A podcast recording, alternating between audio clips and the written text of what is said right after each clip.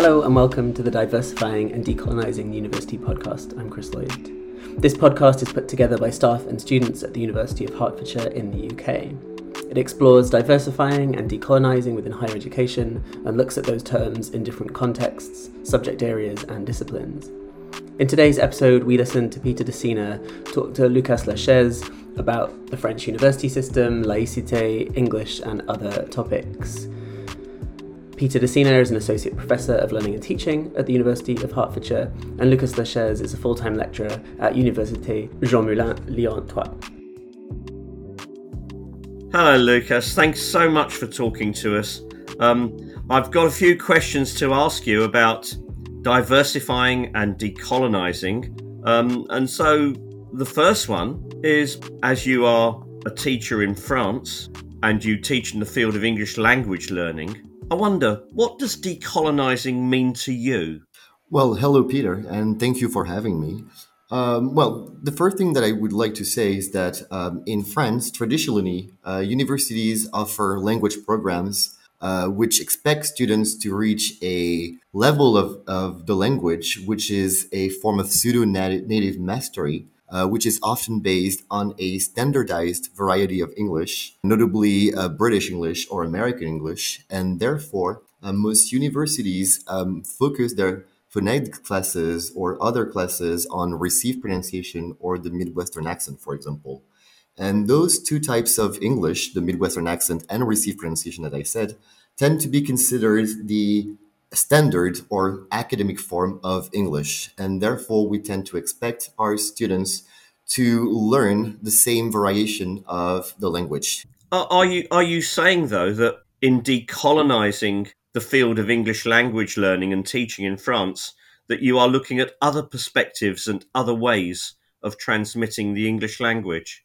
Ideally, yes, but I would be honest and tell you that we, we engage more in diversification than actual decolonization, I, I would say, exactly. So uh, when it comes to language departments, for example, they would tend to diversify their curriculum or their curricula when it comes to civilization, literature, and when it comes to um, other things. But when it comes to the actual teaching of the language and the actual methods, there's not much happening, if, if, that, if I may say that. No, it makes a lot of sense. I can see where what, what you're saying. But I know though that you teach two different types of students at least. You teach business school students and you teach political science students. Can you say a little bit more about how you diversify their learning experiences? Are they the same? Are they different? Oh, there, there are two very different types of students. When it comes to my business ones, uh, actually, I try to deconstruct the way they learn English. So, in a way, um, for my business students, they're not specialists of the language, and therefore, I don't really expect them to have an academic mastery of the language. Uh, I focus more of, on them being intelligible, and therefore, what I try to do when I teach them English is that I try to deconstruct the idea that they need to reach uh, what we would call a, an academic repertoire to be considered professionals. So, um, what I try to do, therefore, is to encourage uh, innovation and to try to encourage spontaneity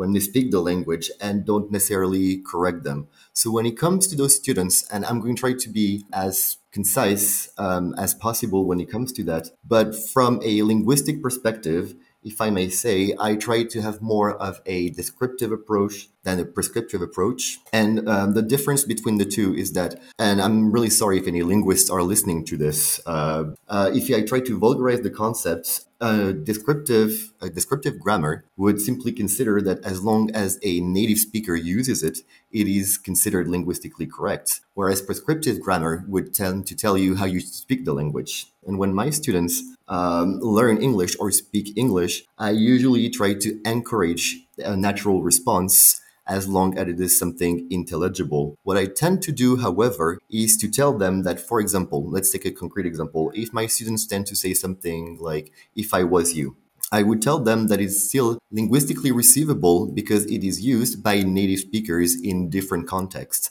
However, from an academic perspective, it would probably be better if they used another form, like if I were you. Am I making am I making any sense? You are no, and actually, it's a brilliant example. Now, I was going to ask you for, for more examples, but so tell me, with the political science students, why is it that you um, take a different approach? So, when it comes to my um, political science students, actually, I feel like there is a bit of a paradox because they're actually taking preparatory courses for a national and very competitive entrance exam that is very, very standardized.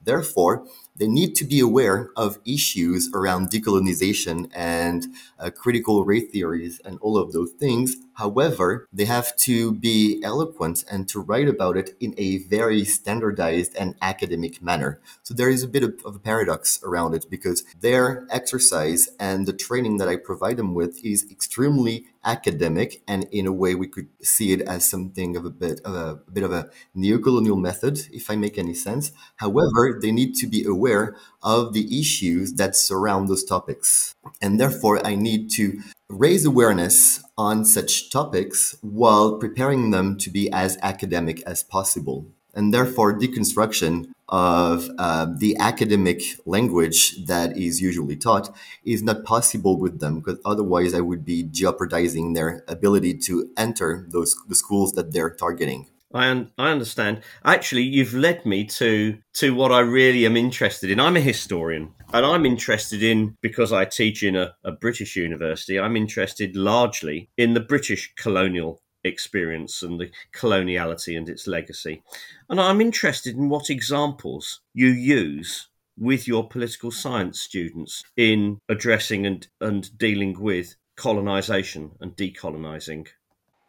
So, for example, the last essay that they had to write was about affirmative action. So, they usually the, the the test that they take is that they have a text that is about 700 words with five comprehension questions, and then they have to write an essay on a topic related to the article that they just read. So, the article that I had them read was actually about representation in Ivy League schools in the US, you know, and the reasons why and the reasons why those schools wanted to implement affirmative action and also try to implement new um, ways to diversify their um, their their student body in a way. And by taking this example and taking this article specifically, the idea was to raise awareness on some socio-economic constructs that derivates that derive sorry from our colonial past and history. There are some reasons why there are so many inequalities and especially racial inequalities in the US and why those inequalities still persist today and are still maintained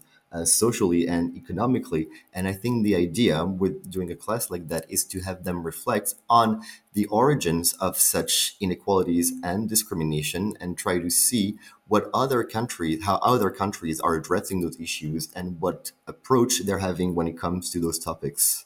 That's really interesting because it allows your students to open their minds with international examples. Do you, and you talked about reflection, do you ever have the opportunity to talk afterwards, after they've done these assignments with your students about how they, they feel about their experience of learning with you? I would say that um, it depends on the students. When it comes to my political science students, they tend to be more under. Um, they, they, want. They tend to absorb a lot more because they're very conditioned to passing the exam in one way. So what I tend to do with them is to um, have them share all of their ideas and findings and see how they um, argued the case for their own essay. And there, what's really interesting is that we usually have plenty of different students that therefore have different ideas, different examples, or different arguments to propose. So that's very interesting to do with them. However, when it comes to having a feedback from my teachings, I would say that they expect me because since this um, since their their exam is very standardized and very academic, they expect me to provide them with the academic knowledge and the academic method that they need for the exam, and therefore they expect my teaching method to be extremely standardized and extremely uh, focused around this very exam. When it comes to my business students, it works differently. I think they they like and they, they like the um, that we open that I open discussion around those debates. Again, I don't necessarily um, get into decolonizing, but I get more into diversifying. That's, yeah, that's the idea. And I think my students are pretty receptive to it. Uh, well, first of all, there's an actual demand from them, I would say, uh, because they're all they're all uh, specializing in international fields, and therefore they will be conducting business abroad or might go on an exchange somewhere someday. And therefore, there really is a, a demand on their end to understand the intricacies of other cultures and the way other cultures work and you know um, conduct business but also deal with very uh, various um, societal issues and therefore i think they appreciate the fact that i open them to those ideas which are quite prevalent in other places in other countries and also the idea that it also creates an openness to the rest of the world because those prerogatives are not something that are really established, especially in business, in fresh business schools, and therefore it provides a new perspective, I would say. Yeah. On the matter of exchange, I've just got to say we do send students to you from our university, the University of Hertfordshire, or at least some of them have an option of a year abroad in Lyon. Have you um, have you taught any of our students, and if you have, what have they noticed about the differences about the ways in which race and ethnicity are discussed and viewed in France. So I, I don't know if I have any students that come from your university, but I do have a few exchange students that come from the UK. Yeah, especially I, I also teach a translation class, uh, which is also very standardized if we want to get into that. But when we're talking, uh, if our students um, come here and start uh, getting interested in the way we discuss things around race or ethnicity and those things, the first thing that they have to know is that race has no legal basis in France we can say that our model wants to be universalist, and therefore we tend to see um, citizens as being equal in their rights and being equal as individuals and not groups. And um, also, um, those racial and statistics and censuses remind us of the wartime Vichy regime, uh, where there were uh, identification methods that were based on race and religion. And therefore, in France, it is now illegal uh, to collect any data on ethnic, racial, or religious origin.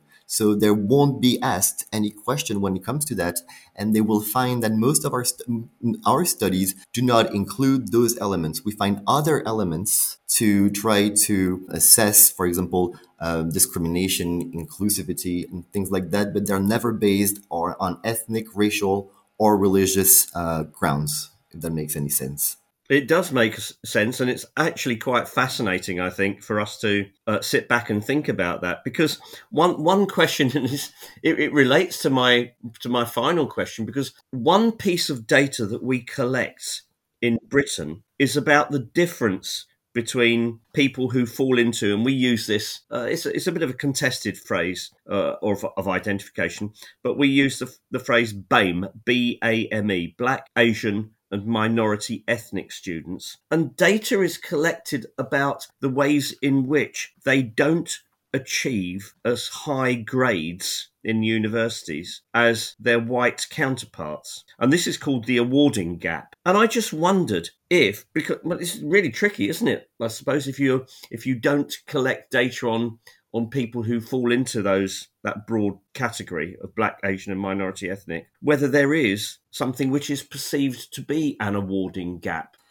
so we would take into elements other, uh, we would take, sorry, into account other elements. Um, so we would not talk, t- talk about, uh, would not take into account their um, racial or ethnic or religious origin, but we take into account their um, socioeconomic status, for example, or their c- country of origin, or their gender, or maybe if they have a disability. So things around the individual, but nothing that is deemed to be either personal or that would have no scientific or legal basis. Because that, that's actually the whole bit of the what the question is around when it comes to the use of words like race or racial or things like that is that basically according to france uh, there's only the human race and therefore human races don't exist. And we tend to focus on the fact that concepts around race have been debunked biologically to explain why we're not integrating them as well in, in a way that makes sense. And therefore, when you raise those issues with the students, um, the fir- their first reaction is that they feel that, oh, if they were asked about their race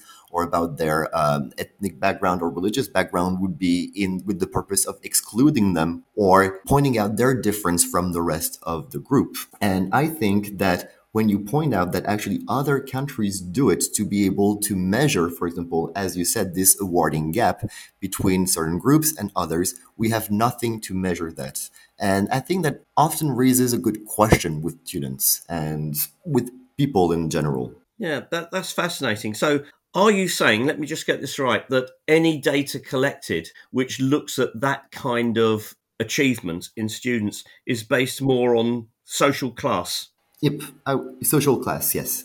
Yeah. And therefore, as that is the case, what strategies are there for closing the awarding gap that people experience because they come from a social class which is disadvantaged? Um, so there are a few things that are being implemented, not in, not in public universities, however, because that that would uh, sometimes uh, include elements that are would be difficult to justify but um, elements like affirmative action or the um, raising of uh, raising awareness, uh, the uh, holding of conferences, the have, the holding of discussion groups on, on some issues happens in France. And we also have a lot of diversity and inclusive practices, but they're never really related to uh, ethnicity or to race. It can be related to socioeconomic background or it can be related to gender. We can use some proxy measurements when it comes to something that would get close to race or ethnicity. So, for example, we would have a look either at your first or your last name, or maybe the area where you come from, because certain areas are known to have more uh, diversity than others. But when it comes to the awarding gap between a potential Muslim student and a potential Christian or something else student would not be feasible. No. Okay, that, that's really very interesting. Can, can I ask, only because I, I really don't know, tell me about the differences then between public universities and other universities then. Are, are, are there different strategies that are permissible? Uh, well, th- there are because uh, the university I work for, Lyon 3, is a public university, and therefore it has to abide to this whole system of being secular in a way. Uh, but the one class where I actually teach political science is a private institution, and it's a private Catholic institution actually, and therefore their, um, their their funding is different, and the way they work is different, and the way they talk about those issues is different as well. And therefore, for example, that's why, and that's also something that, um, but I, I, think I would have to explain a little bit the, the concept behind, we have a, a whole concept uh, in French, which is uh, the concept of laïcité, which is the French form of secularism, if I may say.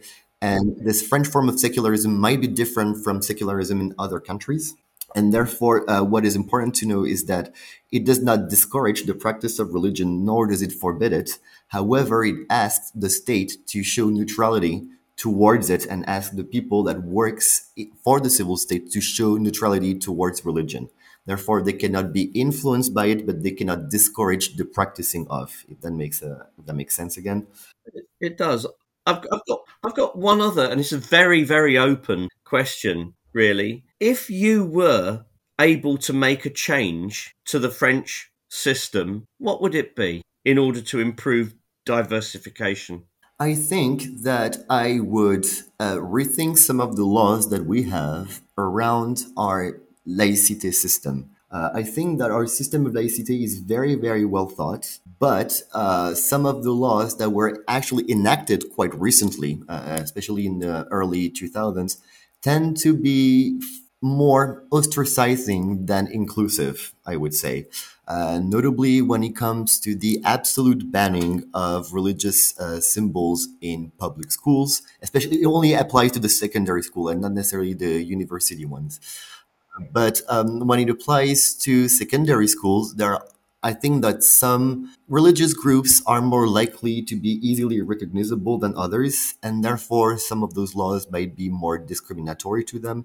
And instead of inviting them to take part into the system, we tend to isolate them from it. Instead of welcoming them as they are, we tend to tell them that they need to adjust to it.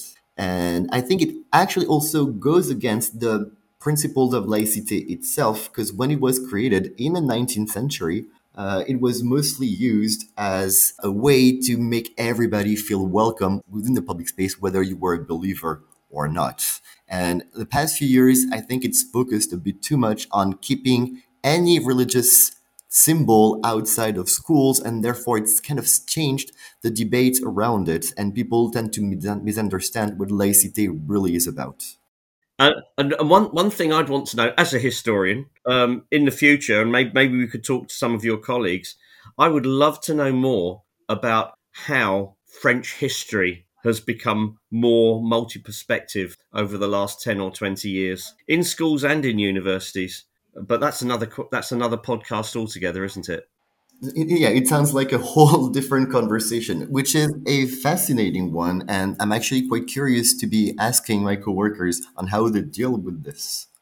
Yeah, and the reason I ask, and and and I know it's time for us to wrap up now, is that I'm guessing that a number of your students coming to you will have had a different experience of studying history than people did coming into universities 20 or 30 years ago.